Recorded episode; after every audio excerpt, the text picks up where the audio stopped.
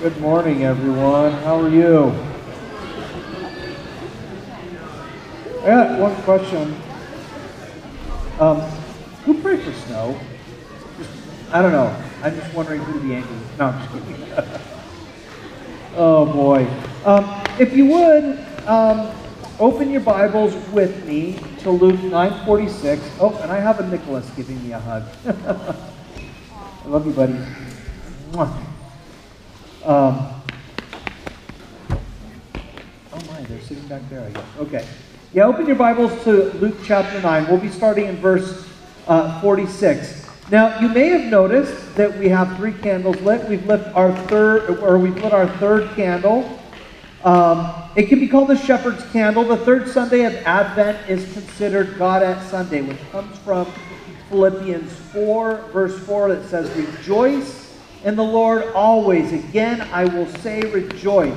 It reminds us of the joy that the world experienced when Jesus was born.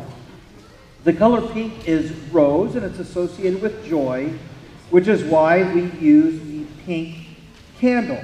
Uh, the candles sit within a wreath, which we've mentioned before, are like a, a wedding ring that is an unending circle. It reminds us of Christ's unending love for us and it reminds us to keep Him, as the candles are in the center, to keep Him at the center of all of our Christmas celebrations and traditions. So this week, our challenge is to contemplate joy. oh. These are my children, by the way. I Okay, Nicholas, go back and sit, sit with mom, okay? Thank you. Um, we are to contemplate joy this week. Um, the joy that Jesus brings as we go about our preparations for Christmas. Uh, focus on Jesus as we pur- purchase and, and wrap gifts and we meditate on the gift of God, uh, of Jesus, who brings us great joy. So if you would, look back at Luke 9 46. It says, An argument rose among them as to which of them was the greatest. But Jesus, knowing the reasoning of their hearts, took a child and put him by his side. And he said to them, Whoever receives this child in my name receives me, and whoever receives me receives him who sent me. For he who is least among you all is the one who is great. Let us pray. Oh, our faithful God, we thank you for the advent of the coming of your Son Jesus as we anticipate and prepare for his soon return. Lord, we give ourselves to, uh, to you humbly uh, and give ourselves to humility that we might rightly honor our Lord, who came humbly, being made flesh, born in a manger, and who died a sinner's death. Help us, O oh Lord, to see ourselves as you would have us to see ourselves, and to receive our Lord as you would have us receive him. So therefore, we surrender ourselves now in submission to the one who submitted to the lowest state of humanity, even unto death on our behalf. We give this time over to you with open hearts so that we may hear your voice and be filled with your Holy Spirit this morning in the name of our Lord Jesus. Amen. There's this human tendency to want to be favored, isn't there? Uh, or to be the best at something. Uh, and for some reason, this can come, become very apparent within a church. Um, and I'm not sure why we tend to try oftentimes to brag about how spiritual we are. But, but we do it. Some of us do at least. Uh, you know, you've I read the Bible 45 minutes every single day. Right? Like, I fast and pray at least once a week. We heard that in the New Testament, right? I'm in youth ministry, sound ministry, the fellowship team, the decorating team, the missions team. I'm the first to church every week and the last to leave. I've been an elder for two decades. Oh, yeah, how do you serve the church? Like, like we, I hope I'm not describing anybody here. That's not the point. Um, that, you know, I, I, went to a top-rated seminary, or, or I was baptized by this great past. What you know, we, we tend to, to do that. You get it. There comes a point where we've all kind of flexed our spiritual muscles in some way, some way to prove how faithful we are and how great we are in the kingdom. Some of us more than others. But when our service becomes about how spiritual we are, or how close we think we are to Jesus, we're missing the point. Our service is not about us looking good or earning favor with God. Our service, our holiness, is about His glory. It is about how we present Him. Kent Hughes made a brilliant observation about cats and dogs. He asks, Why are things so upside down? Consider the difference between dogs and cats. The master pets a dog, and the dog wags its tail and thinks, He must be God. The master pets his cat, the cat purrs and shuts its eyes and thinks to itself, I must be God. After God has graciously reached down to us, there's a perverse human tendency to think like the cat. That was a good quote by Kent Hughes. In our text today, what we'll see is that the disciples were asking the wrong question. Which of them is the greatest is irrelevant because none of them were really all that great. They were like Nicholas. They were Oh boy. He's got energy. You know what, though? That kid can love like nobody else. I'm telling you. He is such a sweet, sweet kid. Um, and so, but, but, but none of, you know, it's kind of like asking, what, what's the best kind of cat? No cat? I mean, come on. An outdoor kitty, one I don't have to feed, smell, or look at? I, no. My apologies to the cat people out there. We're, we're going to see that human ambition is not what makes anyone great in God's kingdom. The point isn't how do I be great, but how do I honor the one who is greater than I will ever be? This passage is about humility. Jesus humbled himself to be born outdoors, to live perfectly, to die as the worst and the lowest of sinners.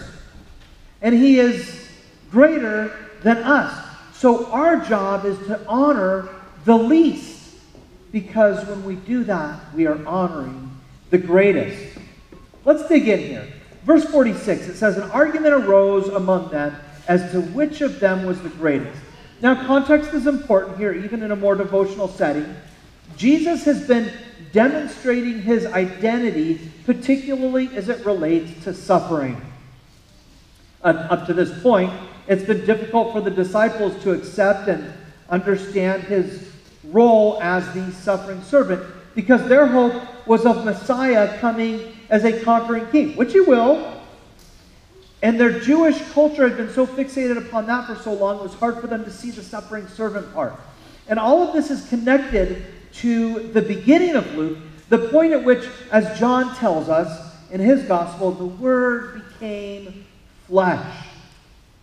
Jesus was not born in a great palace or the best hospital. He was born outdoors and laid in a feeding trough. He was familiar with human suffering from the beginning.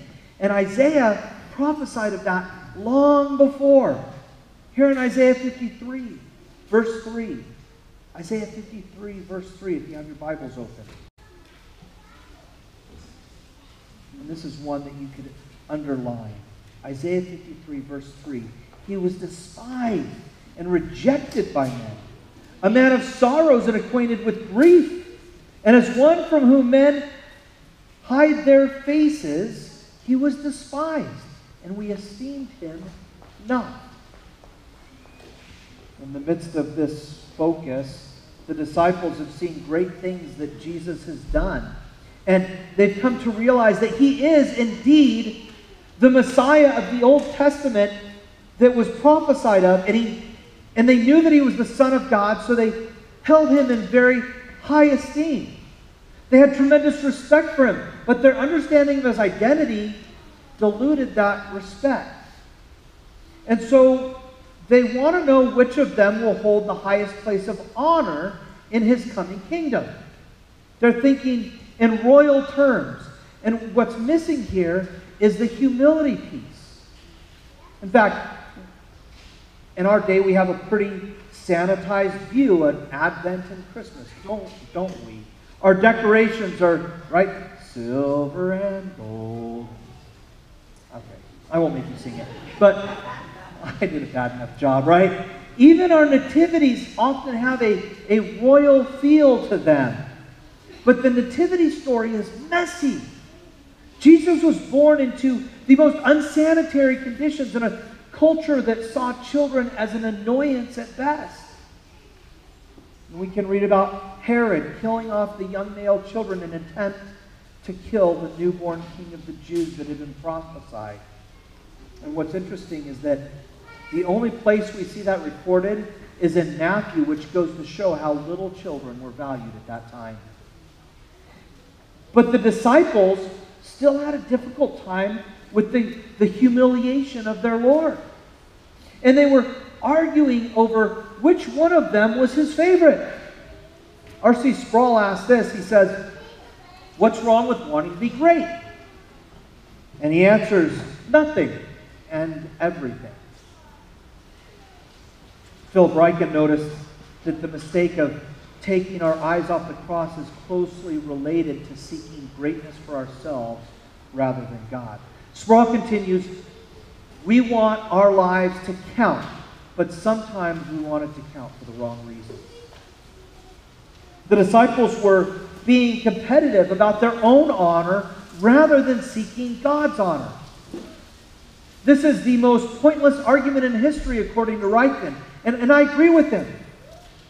The greatness that they were after, they, they could have dealt with a few different things. It could have dealt with having the most authority, it could have dealt with receiving the most preferential treatment, being the most valuable, or being the most favored by God. My little four year old Anna, um, she has this kind of mean, sarcastic spunk to her. Um, she was a little lamb up here. Isn't she cute, right? Um, but I'll go in, I'll come into the house, and I'll scoop her up, and I'll start kissing her face, and then she'll retort, Put me down. I only love mom. and then we'll sit on the couch. And Nicholas, who you just saw, with that same energy, will come and cuddle with me like crazy. He'll sit on the couch, he'll crawl on my lap, and that's when Anna comes and climbs on me and tries to push him out of the best spot on my chest. Right? And so then I have two tiny humans and a 90 pound dog fighting each other for my affection. We, we, we have this tendency to try to climb the spiritual ladder, to be the favorite. We want to be looking down at all the other, well, less mature Christians sometimes, right? And but look at how Jesus responds to the disciples. He says this in verse 47 But Jesus, knowing the reason of their hearts, took a child and put him by his side. He takes a child here as an object lesson, which he liked to do, right? Uh, in the minds of the disciples, Jesus and the child are contrasting figures, aren't they? They, they had a very high regard for Jesus. They discovered that he was indeed the promised Messiah. Peter confessed that he was the Christ of God. God the Father spoke verbally to Peter, James, and John at the Transfiguration and said, This is my son.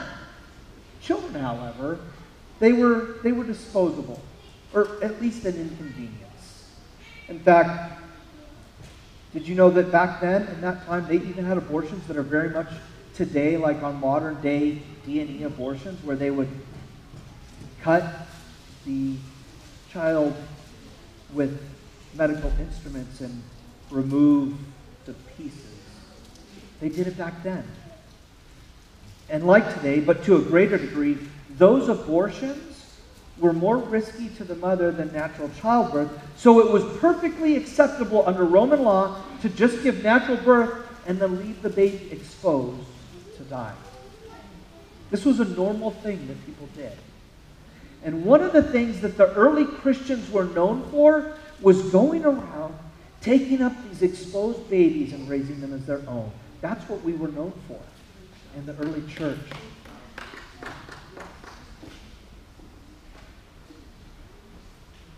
And this was something that offended the people of that culture because it gave the lives of these children value. which they shouldn't have because they should have been able to be discarded like trash. Even the person that has the least value to society is a sacred image bearer of our everlasting God. Amen? The moment a human egg is fertilized, there's a new, unique image bearer of God, the person with his or her own DNA that determines everything from what hair and eye color shall have to the skin tone, even some of the personality traits of that person. Will he be athletic? Will, will she be tall? Will she need braces? Will he be prone to high blood pressure later in life? All those things are contained in this DNA. It has the information that's going to be a huge part of every one of these traits of that person. But just like in our own society, children were largely dehumanized, and the younger the child, the less human they were. And Jesus grabs a little child. And what he's going to do is draw not a contrast, but a comparison between him and the child. Verse 48 He said to them, Whoever receives this child in my name receives me. Whoever receives me receives him who sent me. There, there's a progression here, and we're going to see that it leaves room for nothing apart from humility on the part of the disciple. But it's important to note here two forms of the word receives are used. The receiving of the child at first here is in the hypothetical sense, where receives me is more indicative, and then he says, Whoever receives me, he switches. Now that's hypothetical, receives the one who sent me, and is now indicative. And what, in other words, to make that understandable, when you receive such a child, you are really receiving Jesus. And when you receive Jesus, you are really receiving Yahweh, God Almighty. It's speaking of honoring and respecting the children or the least of these in the same way as you would honor and respect Christ Jesus himself. In some ways, it's like what we looked at last week in Matthew 25, when the king said to the faithful, Inasmuch as you did it to the least of these, my brethren, you did it unto me. Hebrews 13 2. If you'll turn there, this is an important one too. Hebrews 13 2. It says, Do not neglect to show hospitality to strangers, for thereby some have entertained angels unaware. Right? John Nolland said, Humble people typified by the child are all around us to be honored and received. And when you do that, you're honoring Christ. Do, do you get that? The disciples should not have been arguing about which one was greatest because none of them should have been concerned about their own greatness. What they needed to concern themselves with was Christ's greatness. And Jesus is reiterating his own impending humiliation by saying, Honor the lowest of the low. Because he is lowering himself below them in order to save them. In other words, if I'm not honoring the lowest and most marginalized people, I'm accepting a status above my Lord. It's, it's, it's idolatry to self, is what it is. And it's very hard for every one of us, I think particularly me, right? That there's an old rabbinic saying saying a man's representative is like the man himself, and Jesus is making the child his representative. By receiving the child, they would receive Jesus, and by receiving Jesus, they would receive Yahweh, eternal God. In other, in other words, we receive God through the honoring of the most insignificant of persons. Jesus not emphasizing that you will be great if you honor the least. What he's saying is that we should honor the least because they are great in his eyes. In fact, he came as the lowest of the low.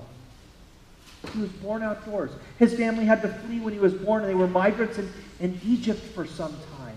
He was a blue collar worker until he began his public ministry at about 30. He was hated by all but the most faithful followers, most of whom fled even then when he was arrested.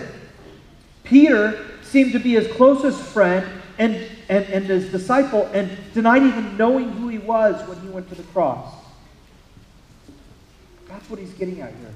You cannot rightly worship conquering King Jesus until you can serve and honor suffering servant Jesus, and we do that by honoring the least of these. We serve God by serving each other with the attitude that there's no person below us, not even a marginalized child. The call to honor and receive the least among us is not a call to altruistic, self admiring charity and social justice. It's a call to the ultimate humility. A humility that we can't even have apart from the work of the Holy Spirit in our lives. This isn't about outer self loathing that's really just kind of insincere virtue signaling when, when you get to the heart of it. This is, this is about truly believing that all those I come in contact with, of all of them, I am the lowest servant. Greatness will never come to the one with ambitions of greatness, but to the one for whom greatness is unachievable. So we should honor those people. Phil Brightman said, True greatness comes when we take the lowest place, seeking no recognition for ourselves, but showing concern for the weak and helpless. I believe that the reason this is true is because when we accept the lowest place and seek greatness, we will know the source of the greatness, and that source is Jesus, our great God and Savior. And, and so as we reflect, as we reflect on the birth of our Lord Jesus, who came, came humbly in that unassuming little town of Bethlehem, we see a biblical picture of the Magi, people of very high social status, bringing gifts and bowing down before this baby who was born and laying in unsanitary conditions. They didn't condescend to him or extend altruistic pity. They honored him. We see the shepherds. These are guys who didn't get their job because they had made such great life decisions, right? They were the ones that were usually not that trustworthy. And we see them doing the same. You, you may have seen the Christmas card with Santa Claus kneeling at the manger. Have you ever seen that? Right? Of all the images of St. Nick, that's probably the most historically accurate. Nicholas of Myra gave up supposedly great wealth to love Jesus and serve as a monk and a priest. In fact, it's reported that he was called to the Council of Nicaea as a bishop. And there he sucker punched the heretic Arius. I like this story, he sucker punched him because Arius had misrepresented the nature of his God and King Jesus. And he really cared about who Jesus was. Now, St. Nicholas, he understood humility because he's, he's known to have embodied the value of anonymous giving. And we only know that because he got caught. And the person who caught him clearly didn't listen to his request to be quiet about it. The man was a man who was so destitute that he had come to a point where he felt like he had no choice but to sell off his daughters. Nicholas honored this poor man and his daughters before he could do that by secretly throwing coins in their window at night several times so that nobody would know that they had received charity. I think we all would agree that unborn children and foster children and those like them are among the most marginalized of people in our society. How do we honor them and thus honor Jesus?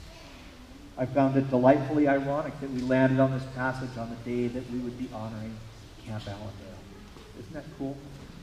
My, my prayer this morning is that we would not give out of pity or altruism or feeling sorry for anybody, but that we would honor the children that we are giving to. That we would honor these foster kids that will be touched by the ministry of Camp Allendale with a sense of respect for them. What does it look like for us to see them as the greats, to honor them as we honor Christ, to receive them as we've received Christ. Before we close, I want to share my heart when it comes to foster kids and Camp Allendale. I'm the adoptive father of four former foster children. And my prayer is that Camp Allendale becomes useless. And that they have to either shut their doors or change their mission. I was talking to Ray this week, and he agreed. Boy, wouldn't it be cool if we had to change our mission? That we had to, like, you know, maybe make it a camp for adopted kids because there just aren't enough foster kids out there. There are roughly 437,000 foster kids in the United States. 60,000 of them are right here in California. That's, that's less than three kids per church. There are roughly 117,000 children who are ready to adopt in our country and yet have no forever family. Nobody's interested in them. They're, they're, they're too old. They, they've got too much baggage. They're too damaged. They would be too hard. People say they care, but nobody's willing to count the cost and let their homes and families be disrupted for their sake. What that means is that there are nearly 120,000 children who will wake up on Christmas morning, 14 days from now, in a bed that isn't theirs, in a house that is not their own, yet who could have had that. Who will have placed presents under the tree for them? Who will warm up hot chocolate with those little marshmallows and the candy cane? Who will tell them that eternal God became flesh, lowered himself beneath them, and suffered for their sake to give them eternal hope? There are reported 96 million Christians who attend church services weekly in America. What that means is that if two more, just two more out of every thousand people who attend church regularly would adopt a foster child, there wouldn't be enough foster kids to go around. As a visual, there's about 100, 1,520 people here. So if I can have everybody, just let's everybody put both hands up with all your fingers. Put both hands up with all your fingers up there. Okay. Uh, Linda, can you put down one finger? Just one. Okay. I'm going to pick on Josh. Josh, can you put down one finger? Okay. All the rest of the fingers are up. That many. And there wouldn't be enough children to go around. Put your hands down. I think we all know what to pray for. And not everyone is called to go out and adopt foster kids. But all of us are called to honor them.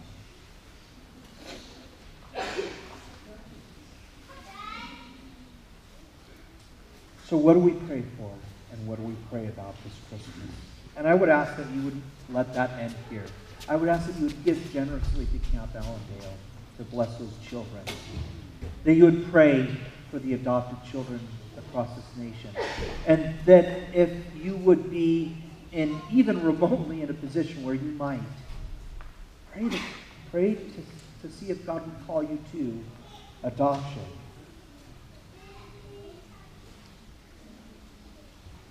If any of you do feel like you might be called to adopt, I'd ask that you please see Denise or myself, or see the Bayers. The Bayers at they're back over here.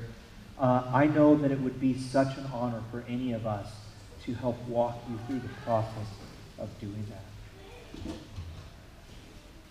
What does it look like to honor these kids, the least in our society, as we honor Christ? What does it look like to honor those who are still in the system? Those who so many in our society like to pretend don't even exist. And when we ask that question, what we're really asking is what does it look like to honor Christ? Let's pray. Our holy God. We pray for forgiveness. Lord, forgive us for thinking more highly of ourselves than we ought to. Teach us, O Lord, to humble ourselves, to become servants of all, and to look up to the lowest of the low in reverence of our King, born in a lowly state. Lord, may we ever honor and serve the Lord Jesus from a place of humility, that he may be great in us. Cause us, O Lord, not to condescend to others, but, to for, but forgive us, for we have not loved you with all our hearts, minds, souls, and strength. And we've not loved our neighbors as ourselves. May you guard our hearts from the temptations of the devil who would stir in us a desire to be great and to raise ourselves to divinity like you, but cause us to humbly look upon you and to trust you unto obedience. Lord, as we continue in this Advent season, bring us great joy as we wait eagerly that day that Christ comes to restore all of creation, that we may reign with him for eternity. And Lord, be glorified in us. Give us strength, O God, and boldness as we live out our lives. May our identity be in you. Prepare us, O God, for your mission field that is before us. In the name of the Father, and of the Son, and of the Holy Spirit.